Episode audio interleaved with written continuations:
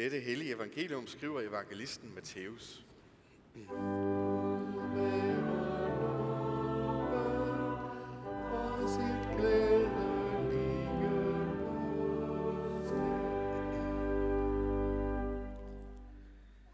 Jesus sagde, med hvad skal jeg sammenligne denne slægt med? Den ligner børn, der sidder på torvet og råber til de andre. Vi spillede på fløjte for jer, og I dansede ikke. Vi sang klagesange, og I sørgede ikke. For Johannes kom. Han hverken spiste eller drak, og folk siger, at han er besat. Og menneskesønnen kom. Han både spiser og drikker, og folk siger, se, den froser og dranker, ven med tollere og syndere. Dog visdommen har fået ret ved sine gerninger. Der begyndte Jesus at revse de byer, hvor de fleste af hans mægtige gerninger var sket, fordi de ikke havde omvendt sig. Ved dig, Korazin, ved dig, Bethsaida, for hvis de mægtige gerninger, der er sket i jer, var sket i Tyrus og Sidon, havde de for længst omvendt sig i sæk og aske. Derfor siger jeg, det skal gå Tyrus og Sidon tåleligere på dommens dag end jer. Og du, Kapernaum, skal du ophøjes til himlen? I dødsriget skal du styrtes ned. For hvis de mægtige gerninger, der er sket i dig, var sket i Sodoma, havde den stået den dag i dag. Derfor siger jeg, det skal gå Sodomas land tåleligere på dommens dag end dig. Værsgo at tage plads.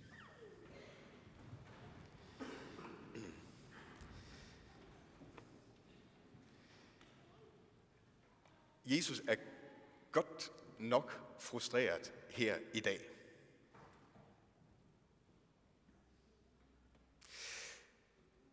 Normalt i vores liv, så er vi sådan inde i den store, skønne, almindelige midte. Derinde. Det er rart. I dag skal vi lidt ud i ekstremerne.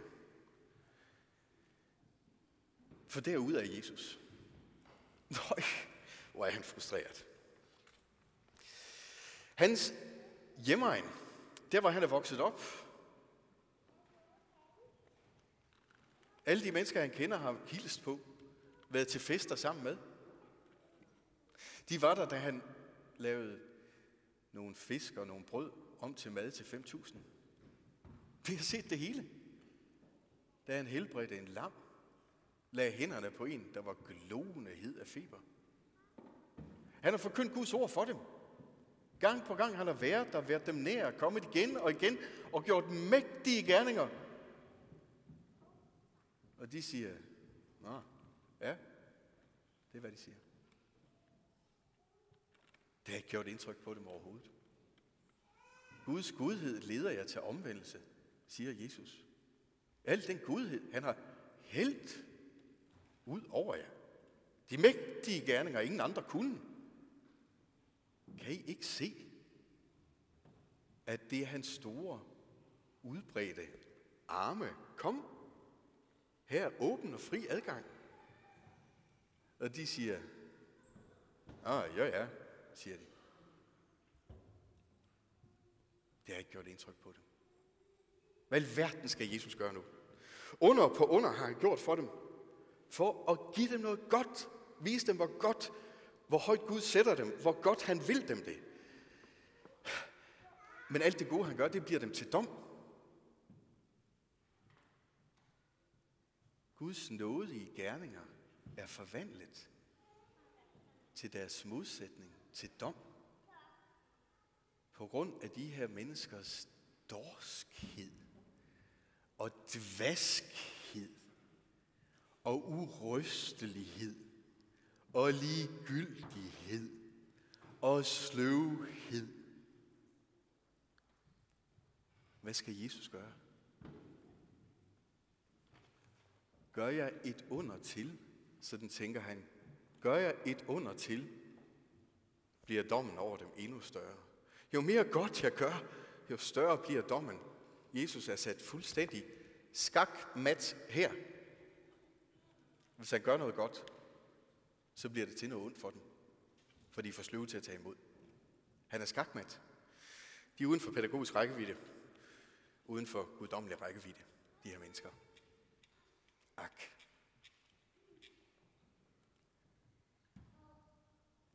Hvad skal jeg sammenligne den her slægt med, siger Jesus. Og så nævner han nogle ting helt derude i ekstremerne. Det er ligesom om på legepladsen, når der sidder nogle børn, der siger, kom, nu spiller vi en rigtig sørgelig sang, så skal vi lege begravelse. I skal, I skal synge sørgelige sange og være ked af det. Kom, nu leger vi det. Og de andre børn, de siger bare, om det gider vi ikke. Så siger det, Nå, men skal vi så ikke prøve noget andet? Kom, så leger vi fest. Skal vi ikke lege bryllup? Vi leger bryllup. Kom, I danser nogle glade danser, og du skal være brud, og så danser vi rundt her og leger bryllup. Det bliver skægt. Og de siger, jamen det gider vi heller ikke. Og lige præcis sådan her har det været. For først sendte Gud nemlig en, der havde en bestemt tone i sin fløjte. Det var Johannes Døberen. Han forkyndte én ting, og han forkyndte Guds fred, Guds dom og Guds straf. Hvor længe har I egentlig tænkt jer, at I kan blive ved med at flygte fra den kommende vrede, siger han. Øksen ligger allerede ved træets fod. I er nogle syndere, og I skal omvende jer, for himmeriget kommer nær. Det er det, han siger. Han er ikke skjult på noget som helst. Han var ude i ørkenen. Og derude, der inviterede han folk med til begravelse, faktisk. Til at komme og døbe sig i vandet og begrave sig og deres sønder i vandet, så de ville kunne møde Gud nu, hvor han kommer. Det var Johannes, Johannes døberen. Når ja, der kom der nogle stykker, men sådan virkelig et varigt indtryk på folk gjorde det, det førte det til noget nø. Så bagefter så kom Jesus. Han spillede en helt anden melodi. Kan I huske det første under Jesus gjorde? Det er ligesom, det sætter, det sætter kursen for alt andet, han gjorde. Det første under, han gjorde, ikke også? Det var, at han var til bryllup. Ikke ude i ørkenen, inde i byen. Til bryllup. Og der lavede han vand om til vin. Så det kunne blive et super skønt og dejligt bryllup med masser af god musik og dans. Simpelthen.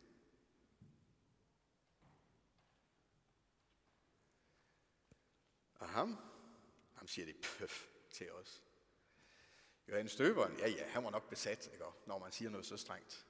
Og Jesus, der tager det let og inviterer folk på fest og spiser sammen med toller og sønder og luder og lommetyve, siger, ah, sikke en froser og en dranker, pøf, væk med ham. Ja. Aha. Ude i ekstremerne, to helt forskellige budskaber. To helt forskellige budskaber får vi. Når vi går ind i kirken, så går vi ikke ind i det sådan helt almindelige. De fleste af os har en skøn og dejlig, almindelig dagligdag. Fyldt med gode og skønne og dejlige oplevelser, og vi ved, åh, det er min kære Gud, der giver mig alt det her. Jeg har fået mit arbejde, min arbejdskammerater af ham. Dybest set, så er det ham, der står bag det. Børnene leger og har det godt. Mm, skønt. Hvad skal vi have til aften? Kom, det bliver dejligt, når vi sidder der. Vi skal vist spise på terrassen i aften. Stor og skønt dejlig almindelighed. Og vi ved godt, at Gud giver os det, og at han står bag det hele, og han under os det. Ja. Og så samtidig, når vi møder ham, så får vi altså også det her ved. Når du møder Gud og kommer tæt på ham, så kan du se, uff, Gud, Gud, hvad skal jeg gøre? Der er du med din hellighed og renhed, og her er jeg med mit liv, som altså ikke svarer særlig godt til det, som du tænkte. Samtidig så lykkes det mig at gå nogle skridt af den rigtige vej, men ja, det er den ene ting, vi ser om os selv, når vi møder Gud. Den ene sådan lidt ekstreme ting. Normalt i den store, dejlige almindelighed, der, når ja, der laver vi kikser og smutter og fejl og sådan, og det gør ikke så meget. Det er fint. Men det er ligesom alting forstærkes, når vi kommer ind foran Gud. Og der må vi ærligt talt forfærdes og vi er tilbage. Lyset fra ham er stærkt. Der ser vi, hvem vi er. Og vi hører Johannes Døberens melodi. For den skal vi høre. Hvor længe har I tænkt jer at flygte fra den kommende vrede? Vend jer dog om til Gud. Gør bud. Lad jeres sønder blive begravet. Det er den ene tone. Og så hører vi også en anden tone, når vi kommer i kirken og kommer tæt på Gud. Og den lyder sådan her. Og der er du, mit elskede menneske. Der er du. Jeg er så glad for dig. Du er her, fordi jeg gerne vil have dig her.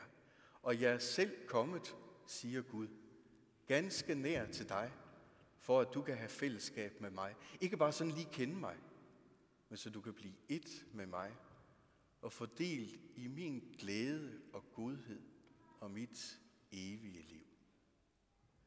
Der er mange glæder derinde i vores store, skønne, almindelige liv der i midten.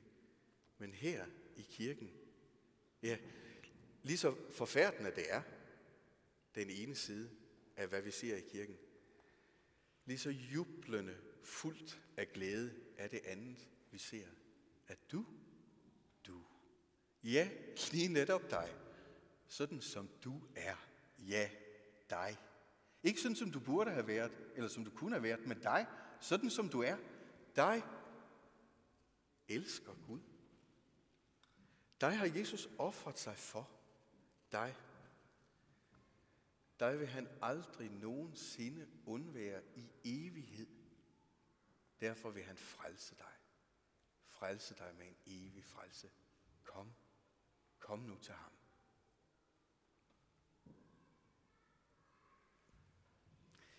De her to budskaber skal vi høre. Jeg har her i min prædiken indtil nu, der har jeg både spillet den triste begravelsesmelodi og den skønne bryllupsmelodi. Men vi startede, det er fordi begge, begge toner hører med i vores liv. Det skal være lydsporet til vores dagligdag, vi finder her. Men jeg startede med at sige noget om Jesus, der var frustreret. Frustreret, fordi han stod der og havde gjort det ene gode efter det andet. Men det gode blev vendt til dom, blev vendt om til sin modsætning. I dag skal vi synge en sang, som nogle af jer nok har snuppet på bladet her. Det er en sang, vi skal synge, fordi den handler også om, hvad skal vi sige, noget ekstremt, der bliver til noget andet ekstremt, ligesom det gode, Jesus gjorde, blev til dom. Det handler nemlig om noget i den fuldstændig modsatte retning. Det er en nadversalme og handler om vor Herre Jesus Kristus. For hvordan er det, vi oplever det, når vi går derop til alterbordet? Og jo, så har vi en dobbelt oplevelse, har vi ikke? På den ene side, så går vi derop og ved, at nu må jeg bøje mig. Jeg må bøje mig i skam over mig selv. Det er den ene oplevelse, der er stærk. Og samtidig har vi en anden oplevelse, at her er han selv. Han rækker mig sig selv. Ikke bare en ting eller noget, han har lavet. Han rækker mig sig selv fordi han elsker mig. I nadvånd, der falder ekstremerne sammen og bliver forenet. Dig, Herre Jesus, vil vi bekende, som herlig præst og blodigt offerlam. Han er begge dele. Både lammet, der blev offret for vores synder, og den, der offrer på vores vegne.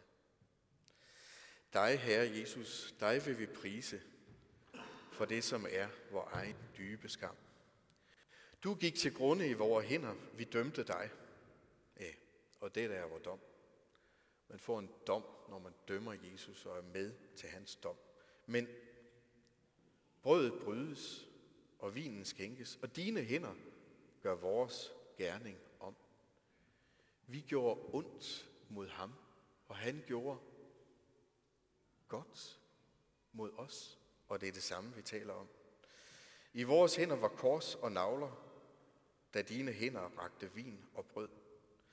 Da dine hænder forvandlede drabet til offergave og til soningsdød. Hvorfor døde Jesus? Var det på grund af Guds godhed, eller på grund af menneskers ondskab?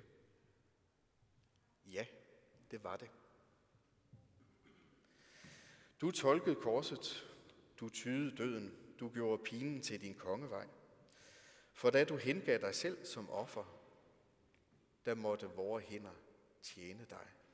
Da du var dybest nede som et offer og ikke gjorde noget selv, men til syneladende viljesløst lod andre handle med dig, der var det i virkeligheden sådan, at det var vores hænder, der tjente dig, for du ville ofre dig. Og som du gav dig i vores hænder, da vi i trods fuldbyrdede dit ord, så har du lagt dig i vores hænder som vin og brød på dette offerbord. Dig, Herre Jesus, vil vi bekende, som blodet lam og herlig offerpræst. Vi bryder brødet, vi skænker vinen, hvor dybe skam er nu hvor høje fest.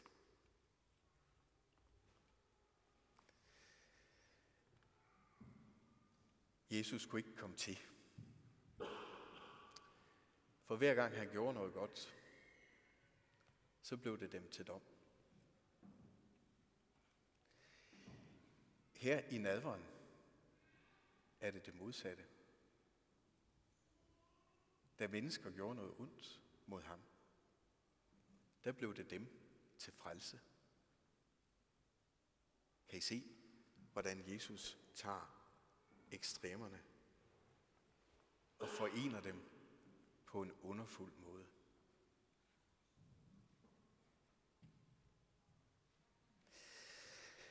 Salmen her skal vi også synge på næste søndag. Jeg har tænkt mig, at vi skal prøve at lade den gro en lille smule. Vi skal synge den nu her om et kort stykke tid. Så den skal have lov at gro lidt her hos os. Lov og tak og evig ære være dig, vor Gud, Fader, Søn og Helligånd, du som var, er og bliver en sand treenig Gud, højlovet fra første begyndelse, nu og i al evighed. Amen. Nu må I gerne rejse jer, så vi kan sige en hilsen til hinanden. Det er skik, vi har her i kirken, at vi siger den her smukke, smukke hilsen højt i kor, så det bliver til en hilsen til hinanden. Vor Herres Jesu Kristi nåde, Guds, vor Fars kærlighed og Helligåndens fællesskab være med os alle.